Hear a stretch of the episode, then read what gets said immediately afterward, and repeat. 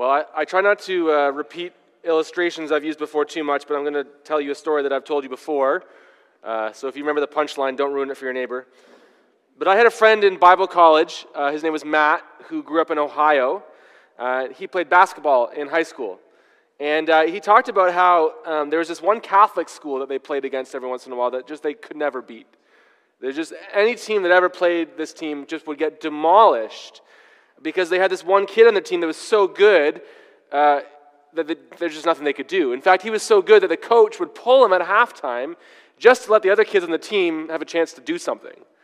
And it wouldn't matter because he'd be so far ahead at that point that, you know, the outcome was inevitable. You know, and he would talk about how it was just so demoralizing to play against his team because, you know, they would go do like the high school sports thing, pep talk in the locker room, we're going to do this, we're going to give it our all, give 110%, and then they'd just go out and get demolished by this LeBron James kid. Now, as an adult, if you don't know basketball, LeBron James is one of like the biggest NBA superstars in the world.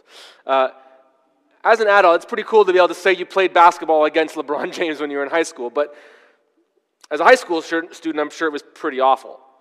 Do you know what I think would actually be almost as awful? Maybe even more awful? I don't know.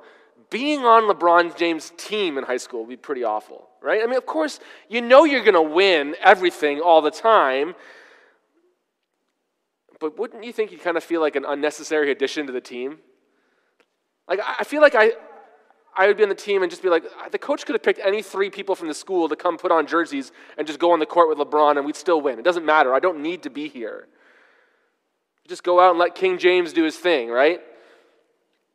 Oh, and what does it say about the fact that the coach would just pull him at halftime, not to be nice to the other team, but to be nice to your team, right? So that everyone else has a chance to actually play some basketball.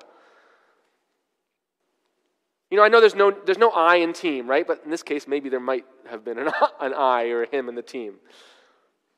Everyone else just isn't really part of the competition, right? You're being allowed to participate. You're not really needed. You're kind of useless. Have you ever felt that way as a Christian? Do you ever look at yourself and kind of just feel like you're useless to God's team?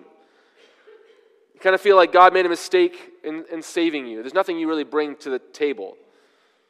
You look around you maybe and you see people who are so much more gifted than you are, right? They're more outgoing. They're better at talking to people. Maybe they're smarter. They're able to understand the Bible better than you're able to. They're better able to talk about it, memorize it. Maybe they're just kinder than you are. They're more generous than you are. They're more bold in sharing their faith. You're just surrounded by people that you just know are better than you are. Or maybe you don't even look at other people. You just look at yourself and you see the depth of your own sin and you think, my God will never be able to use me for anything, right? He wouldn't want to. I'm such a mess. I think it's fair to say that all of us have felt that way at some level at different times in our lives, right? But if we do and when we do, it shows that we really don't understand ourselves the way that we ought to. We don't understand ourselves the way the Bible tells us to. We don't understand ourselves the way that God understands us. Today we're looking at a passage in the Bible that's going to highlight several people that God has used significantly in the early church. These people, we would hear their names and we tend to think of them as sort of superstar Christians, heroes of the faith. But this passage, if we pay attention to what it's saying, is going to upend our perception of them. And we're going to see that God doesn't see people the way that we see them. He doesn't see us the way we see ourselves. Right? That's our big idea for today. God doesn't see us the way that we see ourselves. So how does he see us? What is this passage going to show us? Well, instead of telling you, let's look at it together. Take a look at Acts chapter 15, verse 36. And I'm realizing right now that I just cut off whoever was supposed to come up here and read scripture, so I apologize for that. Came up, I got too excited. So let me read the whole passage for you. Acts 15:36. Sometime later, Paul said to Barnabas, let us go back and visit the believers in all the towns where we preach the word of the Lord and see how they are doing. Barnabas wanted to take John, also called Mark, with them, but Paul did not think it was wise to take him because he had deserted them in Pamphylia and had not continued with them in the work.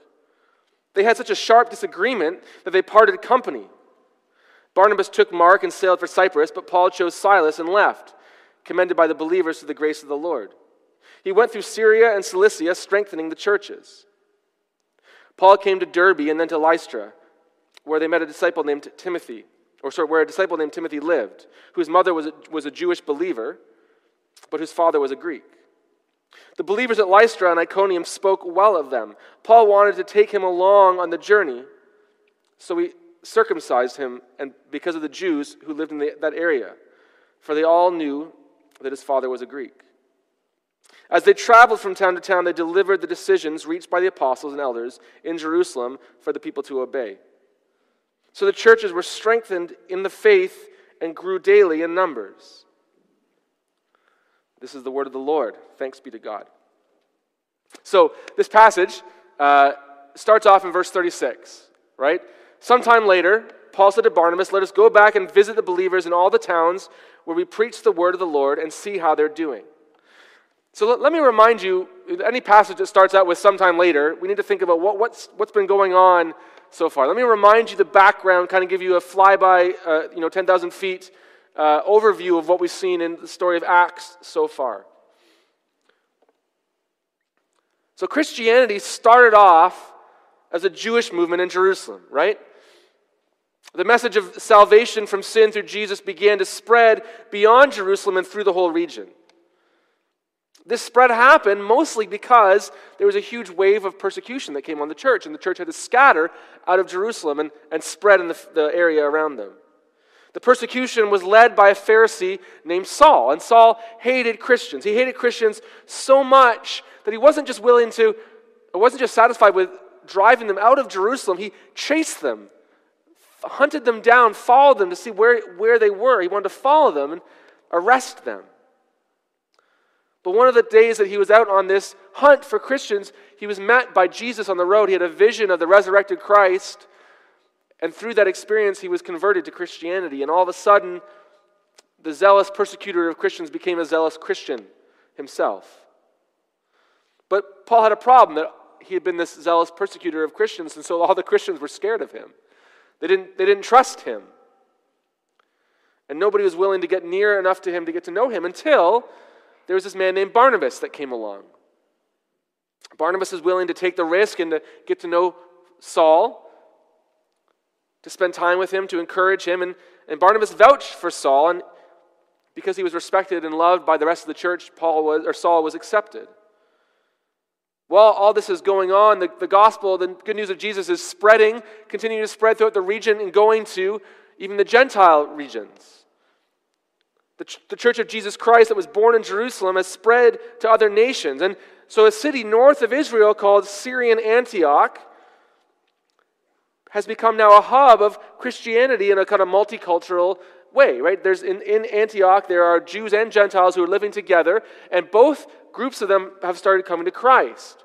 And so now there's this big multicultural church in Syrian Antioch, and they become a hub of missions work beyond them. They're sending people out, sharing the gospel. And part of what they do, the Lord tells the leadership of this church to send Saul and Barnabas out as missionaries. You see, Barnabas had gone to Syrian Antioch to say, "Hey, what's going on here?" And when he saw what was going on there, he said, "You know who would be amazing at helping this church is that guy Saul. Saul is perfectly suited by God to help here." So he went and found him and said, "Come along, I got a job for you to do." Come, and they were part of the church for a long time. And while they were there, Saul started going by Paul, which is a more Gentile version of his name. And then the two of them went off to be missionaries together. We've seen the past few weeks how they went on this months-long missionary trip through danger and peril, and they spread the gospel to the people in the regions of Galatia and in Cyprus. Galatia is part of what today is known as Turkey. And a lot of people had come to know Jesus, and a lot of churches were started. And on that journey, we read earlier in chapter 15 that they had taken a young man with them named Mark, also known as John Mark they call him. And he had started off well, but as soon as things started to get really hard, he had bailed on them, he had abandoned them. He said, "This is too much, I can't do it," and he left. And God had taken care of Barnabas and Paul on their trip, but it had been a big blow to them. So Barnabas and Paul, they finished their missions trip, they come back to Syrian Antioch, And while they're there, there's a whole new controversy that comes up because the Jewish Christians, hearing about how so many Gentiles are becoming Christians, have some questions about that theologically. And so they go and they say, you know, do the Gentile people need to become Jewish before they can become Christians? So they need to have their males be circumcised, and they need to follow the law of Moses. And so they had a big meeting down in Jerusalem, and they said, no, that's not what we need to do. They can follow Jesus without becoming Jewish first. And then they've come back and said, hey, here's what the council has decided. So all that background is important for the passage we're looking at today. Because now, in chapter 15, verse 36, Paul and Barnabas are going to go back to the churches that they already visited and say, hey, let's tell them what the church in Jerusalem decided. Let's make sure they understand the gospel and they're not going to be sidetracked by people who tell them differently. Let's go strengthen and encourage them and visit them and see how they're doing. So these two friends and ministry partners are going to go do that, but there's a problem. Verse 37 says, Barnabas wanted to take John, also called Mark, with them. But Paul did not think it was wise to take him because he had deserted them in Pamphylia and had not continued with them in the work. So Barnabas wants to give Mark another chance. Paul doesn't. So we got a disagreement on our hands. All right, these are godly men, right? These are missionaries who've been ministers together, and they love each other, they respect each other, they've been through so much together. How do they resolve this problem? Look at verse 39. They had such a sharp disagreement that they parted company. Barnabas took Mark and sailed for Cyprus, but Paul chose Silas and left, commended by the believers to the grace of the Lord. He went through Syria and Cilicia, strengthening the churches. This is briefly told to us, but we need to understand here that this is not an amicable split. They didn't decide together that for the sake of Jesus, their best course of action was to part ways. It says they had a sharp disagreement. The language there in Greek speaks of a passionately angry argument. This is a shouting match that ends in divorce. This should make you feel a bit sick as you read it. This would be like if you came to church next week and Aaron got up to make an announcement that I had gone to plant a church down the street and taken Mark with me. And okay, that's a good thing, right? We would mourn, you know, losing me and Mark, I hope, but we'd also celebrate. Okay, this is good ministry, but well, that's kind of strange. It's very abrupt, and Aaron looks a little hurt and angry. He's missing a tooth. That's unrelated, actually, but you know, and you find out, oh, this wasn't, you know, a godly decision. This was a breakup, right? That would be devastating for our church, wouldn't it? And then add to the fact that Paul and Barnabas are way cooler than Aaron and I are, right? Paul's an apostle, for goodness sakes. He wrote most of the books in the New Testament. How could this happen? Do you know what? We're not told this in here. The account's very brief, but I'm pretty sure this split was Paul's fault. We get pretty clear portraits of Paul and Barnabas' personalities in the New Testament, and this absolutely seems like a Paul thing. Barnabas is portrayed as just the sweetest guy ever, right? Everyone loves him, everyone trusts him, he's faithful, he's generous, he's compassionate, he's not going to stir the pot, right? He's not going to lean into an argument. He's so gentle and kind that the one fault that we see of him in the New Testament happens in Galatians chapter 2, when this whole conflict between the Jews and the Gentiles are happening, and they're wondering whether or not Gentiles need to become Jewish before they can become a Christian. He doesn't want to stir the pot, so he just kind of goes along with the crowd. And Paul is actually surprised at how easily, the fact that Barnabas goes along with this group. He respects Barnabas, Paul does. And so Galatians chapter 2, verse 13 says, even Barnabas was led astray. He's just like, can you believe that? Like, that's incredible. But Barnabas wasn't the guy who's going to lean into a fight. His name, by the way, isn't Barnabas. His name's Joseph. The first time we meet him in Acts chapter 4, verse 32, we're told his name is Joseph, and everyone calls him Barnabas, which means the son of encouragement. He was such an encouraging guy that everyone just started calling him that. Barnabas was the one who is known to be willing to take a risk on a guy like Paul. Be willing to take a risk on a guy like Mark. Paul, on the other hand, was the complete opposite, right? He's a firebrand. While Barnabas was led astray and kind of just went with the crowd, Paul stood up in front of everybody and called Peter out on his hypocrisy. Like the most senior apostle in the church, Paul calls him out in front of the whole group in the cafeteria and says, you should not be doing this, Peter. Doesn't mind doing that at all, right? Paul is as zealous as they come. He was a zealous Jewish person, going after the Christians, hunting them down, and willing to throw Christians in jail or worse. And now he's a zealous Christian, being willing to be thrown into jail or worse for the sake of Christ. Right? He's already been stoned to death. They just weren't as thorough as they thought. He's willing to give everything up for Christ. And he expects everyone around him to do the same. So if you think that this is a Barnabas thing, I don't think that's probably true. This is probably Paul. But whoever's to blame, what we should get out of this is that this is sad, right? These are two brothers in Christ. They're friends who love and respect each other. They can't continue to work together to spread the gospel anymore. It's awful. There have been sad stories before this in the book of Acts, right? We've seen the Christians face all kinds of persecutions and obstacles, but this is the first time that the problem has come from two Christians, two leaders in the church who just can't agree.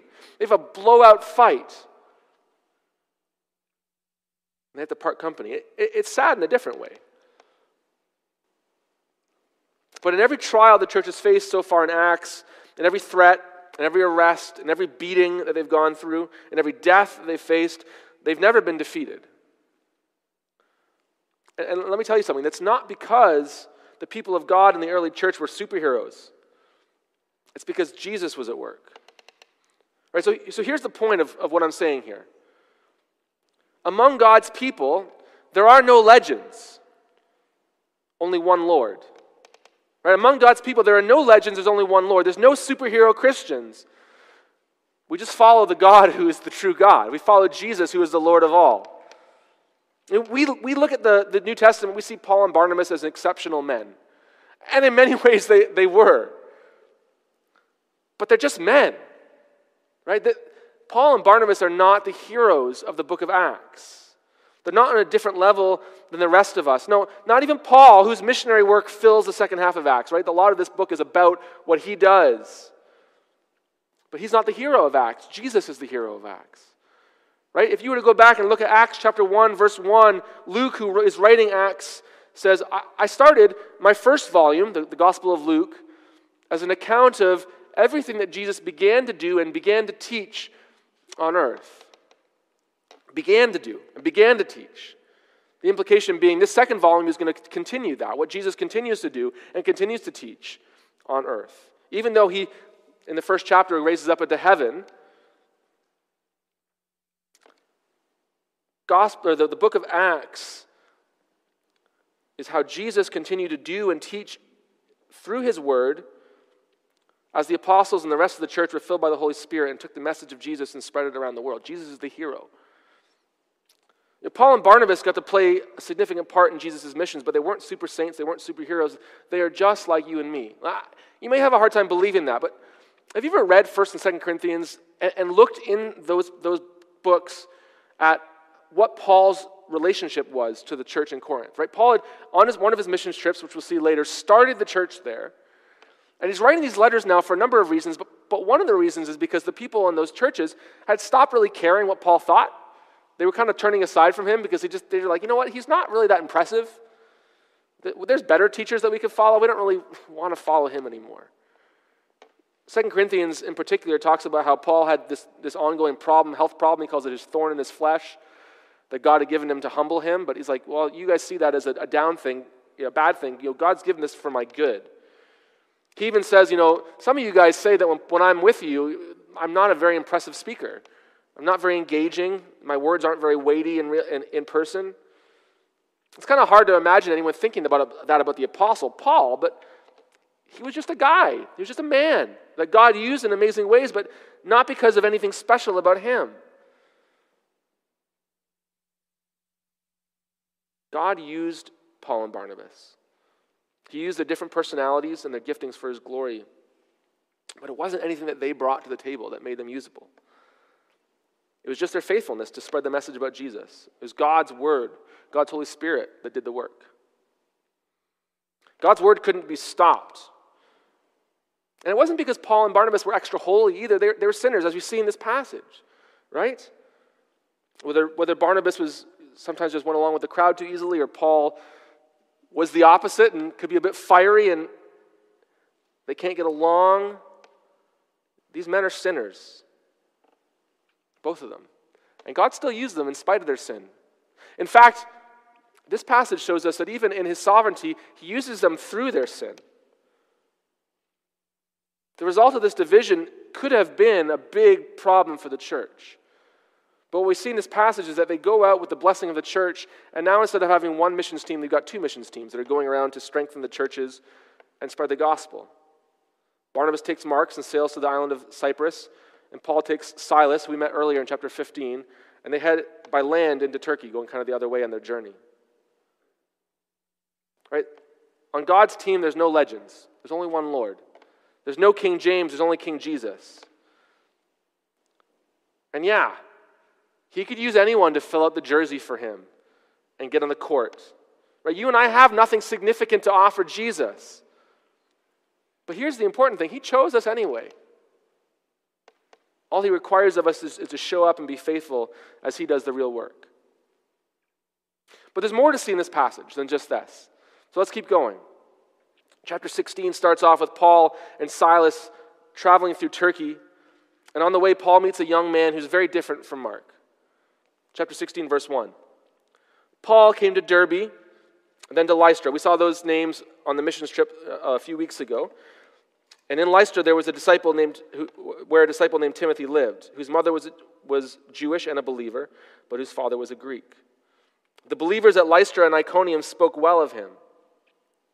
Paul wanted to take him on the journey, so he circumcised him because of the Jews who lived in that area, for they all knew that his father was a Greek. Now, if you were here for those last couple sermons about circumcision, there's probably a question that comes into your mind right away, but before we get there, let's back up and understand what's going on here. Paul had been burned by Mark, but that doesn't mean he's gun-shy about taking somebody else on under his wing as a protege. He meets Timothy, and he's impressed with him, and he wants to take him on the journey. But again, there's a problem. The problem is Timothy is mixed race. He's half Jewish, half Greek. His mom, whose name we find out in the letter of 2 Timothy is Eunice, his mom is Jewish, and she did a great job loving him and working in his life to help him, to teach him to love God and to be faithful to the scriptures. And now because of the missions work of Paul and Barnabas, she and her son Timothy have turned not just to Judaism, but now to Christianity.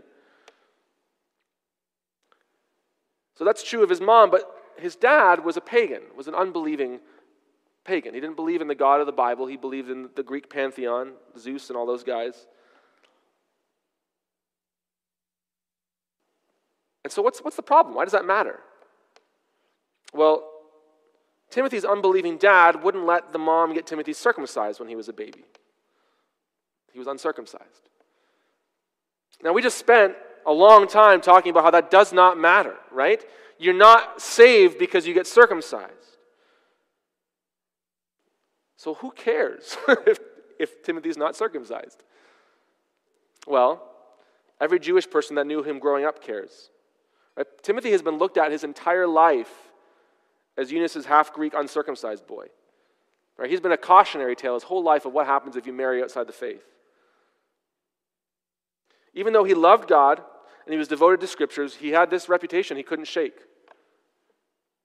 And so Paul, get this is huge, right? Paul, who spoke out so vehemently against requiring circumcision says to Timothy, hey, listen, bud, this is going to be a distraction. Are you willing to get circumcised now and just remove the distraction? And Timothy says, yeah, let's do it. Why would Paul ask that of Timothy? Why would Timothy agree, right? He's like a young man at this point. What we're seeing here is that, as we said before, Paul is willing to give up everything for the sake of Jesus. He's like, I'm going to go and I'm going to share the gospel, and whatever it takes outside of sin, I'm going to do it so people can hear the truth about who Jesus is. And Paul doesn't just do that himself. He expects everyone else to do it too. And in Timothy, he finds somebody who is willing to do that. Right? Timothy does not need to get circumcised. He is a Christian. He is saved. It is not important for himself in any way, shape, or form. But he's willing to go through suffering, literal physical suffering, so that the other Jews that they're trying to minister to won't be distracted. So while Mark gave up his ministry when the suffering began, Timothy began his ministry literally by suffering. And God used him on the mission. Look at verse 4. As they traveled from town to town, they delivered the decisions reached by the apostles. This guy who just got circumcised says, you don't have to get circumcised, they told us that. They delivered the decisions reached by the apostles and the elders in Jerusalem for the people to obey. And verse 5 tells us the response. So the churches were strengthened in the faith and grew daily in numbers. Timothy is one of the most significant characters in the New Testament. He's a companion of Paul for much of the rest of Acts. He's trusted by Paul to undertake special missions. He co-authors a bunch of Paul's letters. If you ever look at some of the beginnings of the epistles, it'll say Paul and Silas, or Paul and Timothy and Silas. He's there with them when he writes this. And eventually he's tasked with pastoring the church in Ephesus. That's why Paul writes 1 and 2 Timothy to him, because he's a pastor there. We're going to see in a few months when we get to the part in Acts when he goes to Ephesus, that Ephesus is a tough town. It's a tough place to be a pastor. And if he's assuming that he's the same Timothy that's mentioned in Hebrews 13:23, then we know he spent some time in jail for the sake of Christ. He suffered for Jesus. He's everything that Paul was looking for in a protege. But guess what? Mark does pretty well for himself too. He started off as a failure. He started off as a coward. Right? Not only did he abandon Paul and Barnabas on their first trip, but even before that, he's probably the man in Mark 14:52 that when Jesus is arrested in the garden and everyone flees, the guards grab this young man by his tunic and he squirms out of his clothes and runs naked into the night. I mean, that's a pretty embarrassing story, right? Like, I wouldn't want to be that guy. The only gospel that includes that is the gospel that Mark went on to write. So Mark the failure, Mark the coward, went on to write one of the four Gospels. And in 2 Timothy is a letter that Paul writes to Timothy right at the end of Paul's life. He's in jail again. He gets arrested a few times, and he says, this is it. I'm going out this time. I'm going to be with the Lord. I'm going to get executed. And so he kind of is his last message to Timothy. And one of the things he says at the end there is he says, Timothy, I want you to come visit me one last time. But then he also says a couple of verses later in 2 Timothy 4:11, he says to Timothy, get Mark and bring him with you because he is helpful to me in my ministry. Because of Barnabas' influence in Mark's life, giving him another chance, Mark ends up doing okay. And I want to tell you the point of all this, but before I do, there's another character that is easy to skip over, but I think is really important for us to notice in this passage. Timothy's mom, Eunice, is a really important person in this passage. Right? She's a Jewish woman who married a Greek man. She married a pagan unbeliever. This was against God's commands, right? God says very specifically in his word that his people should not marry people who don't love him. But we also need to understand that back then she probably didn't have a say in who she got married to in the same way that we would today, right? Her father probably arranged this. But either way, there are consequences that come from her marriage, not the least of which is that her son has a disadvantage in his community his whole life because he's raised by an unbelieving father who wouldn't allow him to be circumcised. And yet she, as a godly woman, worked hard to raise her son to love God, to love his word.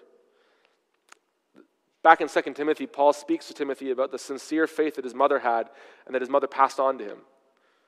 He also talks about how she had taught him to trust God's word from infancy, right from the beginning. She'd been telling him about God's word, and it had worked.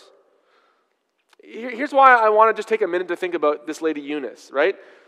So often when we think about doing great things for God, we think about pastors, evangelists, missionaries, and the like. We think about people who lead ministries and serve with titles. But one of the most significant titles that you can have when you're serving God is the title of mom. That's not overstating it. Being a mom is so important. And the Bible teaches that only men should be pastors. The Bible teaches that men should be the heads of their households. But that doesn't shove women into the margins of significance. Being a mom is just one example of how women can serve God in a significant way, right? There's many other ways. Not everyone here has become a mother or will become a mother. And there are other ways to serve, but focusing in on this because it shows up in our passage, it's so important. Right? Our world tells women that finding success in your career is the most important thing you can do, but it's not. If God's given you a family to love, to care for, to shepherd, to disciple, to point to Jesus, there is no more significant task that you can do. That's not just true of women, that's true of men too, right? Men, we can't just say, well, I'm going to do my job and women have to take care of this. Our job as parents, men and women, fathers and mothers, is to put our kids first and teach them about Jesus. But I think women need to hear this as an affirmation, particularly. Your life as a mom, if that's what you are doing, is not a second-class ministry. If you sacrifice for your kids, you're not putting your life on hold.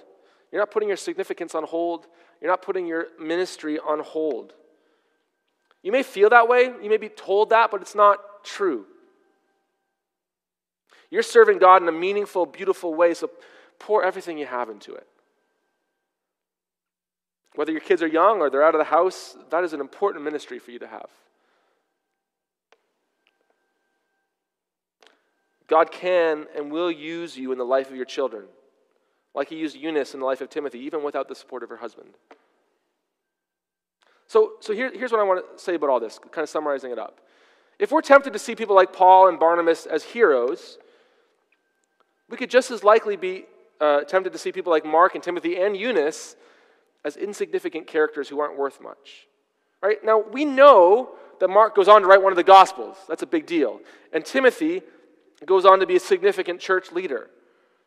But when we meet them in this story, Mark has been written off by basically everyone as a coward and a failure. And Timothy, though people thought highly of him in the believing community around him, he was largely written off because of his background. It took Barnabas to see the worth in Mark and Paul to see the work in Timothy so that they could grow in their faith and be useful to the Lord. But here's the main point. Among God's people, there are no losers. There are only those who are loved. But just like there are no legends, there's only one Lord, there are no losers, there are only those who are loved. Jesus hadn't written off Mark, and Jesus hadn't written off Timothy, and Jesus hadn't written off Eunice. He doesn't see us like others do. He doesn't see us like we see ourselves. Let me read you a passage from 1 Corinthians. In 1 Corinthians chapter 1, Paul talks to these Corinthians Christians about, here's the kind of people that God calls to himself. Listen to this, 1 Corinthians 1:26. Brothers and sisters, think of what you were when you were called by God, that he's talking about. Not many of you were wise by human standards. Not many of you were influential. Not many of you were of noble birth. But God chose the foolish things of the world to shame the wise. Wow, thanks a lot, Paul. God chose the weak things of the world to shame the strong. God chose the lowly things of this world and the despised things, the things that are not, to nullify the things that are, so that no one may boast before him. It's because of him that you are in Christ Jesus, who has become for us wisdom from God. That is our righteousness, holiness, and redemption. Therefore, as it is written, let the one who boasts boast in the Lord. Right, let me summarize that for you. God doesn't choose the wise, influential, noble, strong, great, good, or beautiful. He chooses the foolish, the despised, the lowly, the weak, the small, the sinful, and the ugly, so that through us he can show the world not how great we are, but how great he is. He can show through the mess of our lives how wonderful his redemption is and how great his love is and how amazing his mercy is, how powerful he is to change us. But truthfully, we are all unworthy of Jesus, right? We know that. We are all sinners. We don't deserve God's love, but he gives it to us freely. If we don't know that, Even though if we can say it with our mouths, if we don't really know it, if we think we're the heroes of the story, we have no place with him. But to any who know we don't deserve God's love, who know we don't deserve God's forgiveness, he offers forgiveness, he offers love, and he offers belonging. If we're willing to acknowledge that Jesus is the hero, Jesus is the Lord, and we're willing to turn from our sin and trust him, his death and resurrection pays for our sin. That is true for each and every one of us in here. If you need to hear that again as a Christian this week, you need to remember that it's true. Or if you need to understand it for the first time, I ask and plead with you to consider it and to turn to Christ today.